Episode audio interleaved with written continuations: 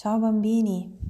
E incomincia una nuova settimana e incominciamo questa settimana proprio con la lettura di un altro capitolo del libro Matilde, aspettando insomma di rivederci durante le videochiamate. Questo capitolo si intitola Un papà biondo platino. Matilde non aveva dubbi. L'ultimo sgarbo di suo padre meritava una punizione severa. Mentre mangiava quel disgustoso pesce fritto con patatine, ignorando la televisione, il suo cervello aveva cominciato a lavorare su svariate possibilità. Arrivata l'ora di andare a letto, la decisione era presa. Il giorno dopo si alzò prima degli altri, andò in bagno e chiuse la porta a chiave. Sappiamo già che i capelli della signora Dal Verme erano tinti in uno splendente biondo platino, identico alle argentee e luccicanti calzemaglie dei funamboli da circo equestre. I funamboli da circo equestre sarebbero i, le persone che, che fanno acrobazie sopra i cavalli. Due volte l'anno la signora si tingeva i capelli dal parrucchiere e ogni mese li ritoccava da sola, usando una lozione chiamata tintura biondo platino extra forte, per nascondere le radici castane mano a mano che i capelli ricrescevano. Il flacone della tintura stava nell'armadietto del bagno. Sopra c'era scritto Attenzione, perossido, tenere lontano dai bambini. Matilde l'aveva letto più volte, restandone affascinata.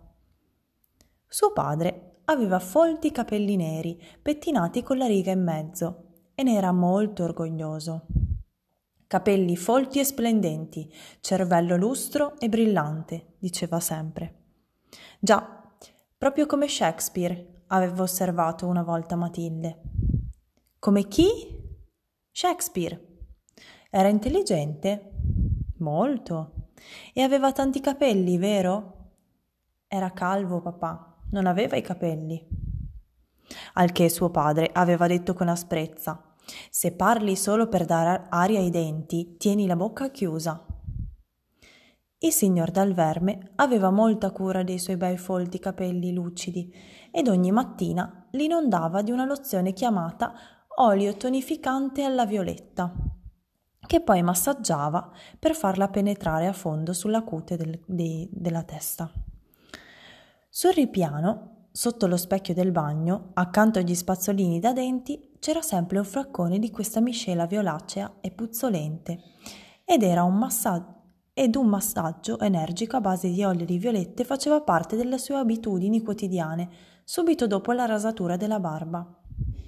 La frizione, quindi il fatto di premere le dita sulla testa, era sempre accompagnata da virili grugni, respiri profondi ed esclamazioni come Ah, ora va meglio.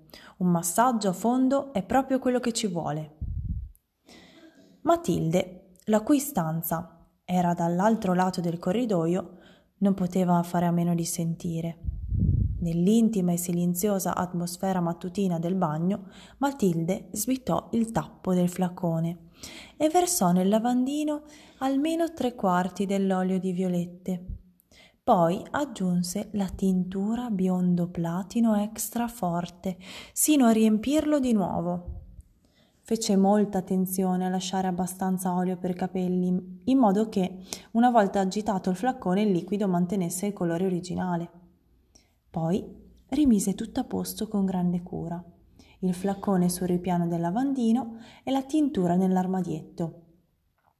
A colazione, Matilde mangiò con calma i suoi fiocchi di mais, mentre il fratello, seduto davanti a lei con le spalle alla porta, divorava grosse fette di pane, generosamente spalmate di burro di arachidi e coperte di marmellata di fragola.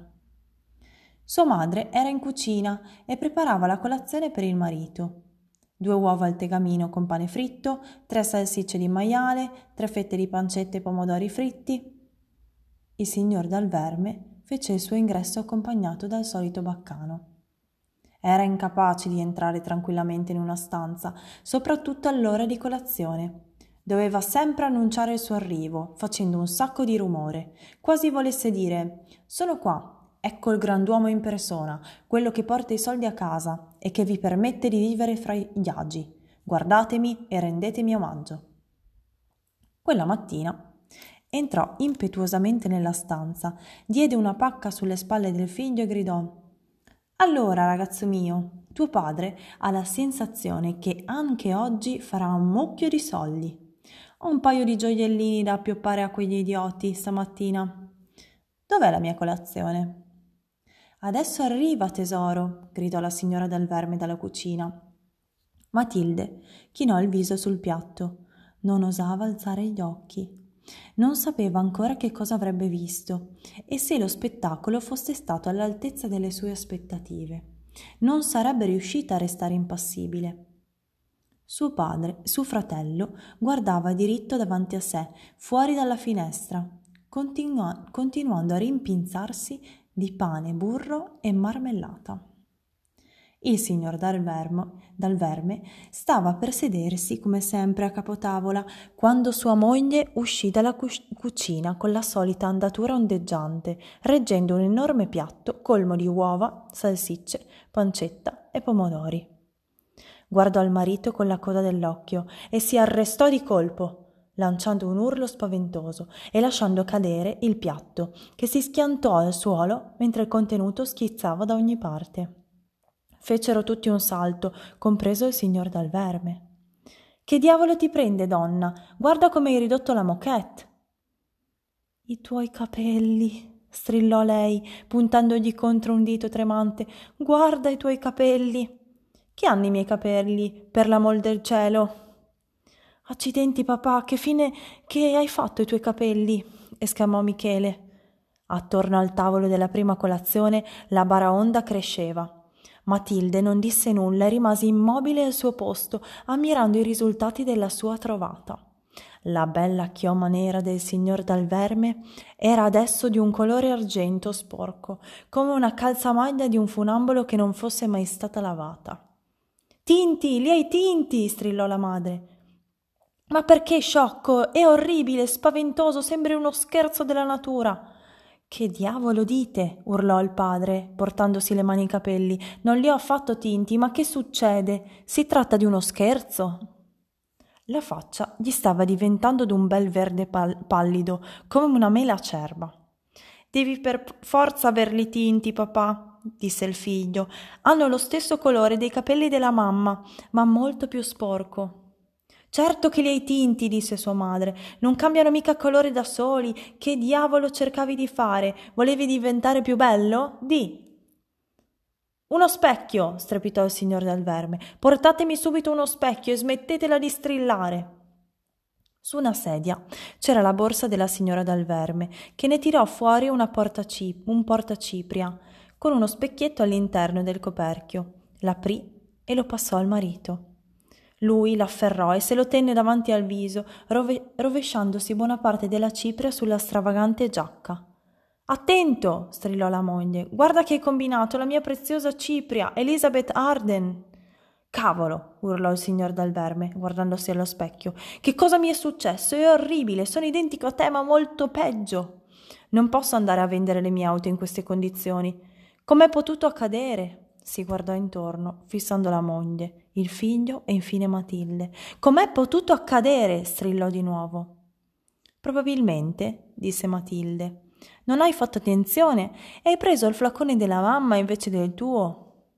Certo, deve essere andata così, esclamò sua madre. Ma quanto sei sciocco, Enrico! Perché non hai letto l'etichetta prima di usarlo? La mia tintura è fortissima. Io ne adopero solo un cucchiaio sciolto in una bacinella d'acqua e tu te la sei messa senza neppure diluirla. Ti distruggerà i capelli. Ti senti per caso bruciare un po' la testa, caro?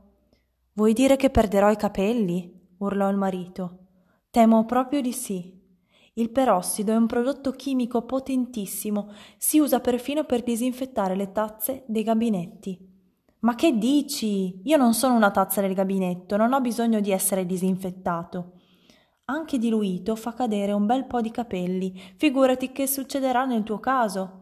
Mi meraviglia che non ti abbia già completamente scotennato. Ma che posso fare? gemette suo marito. Presto, prima che i capelli comincino a cadere. Se fossi in te, papà, suggerì Matilde, Me li laverei ben bene con acqua e sapone, ma subito. Il colore tornerà normale? chiese il padre ansioso. Certo che no, sciocco, rispose la moglie. E allora che devo fare? Non posso andare in giro conciato così. Dovrai tingerli di nero, disse la moglie, ma prima è meglio lavarli, altrimenti non, te, non ti resterà più nulla da tingere. D'accordo, strillò lui, saltando su e mettendosi in modo, moto. Prendimi un appuntamento con la tua parrucchiera per la tinta. Dille che è un'emergenza e che cancella ogni altro impegno. Io vado su a lavarli. E si, pre- si precipitò fuori dalla stanza, mentre la signora del Verme, con un profondo sospiro, andava a telefonare all'istituto di bellezza. Ogni tanto papà fa proprio delle stupidaggini. Vero, mamma? disse Matilde. Mentre componeva il numero di telefono, sua madre rispose Gli uomini non sono sempre così furbi come vorrebbero far credere. Te ne accorgerai quando sarai più grande, figlia mia.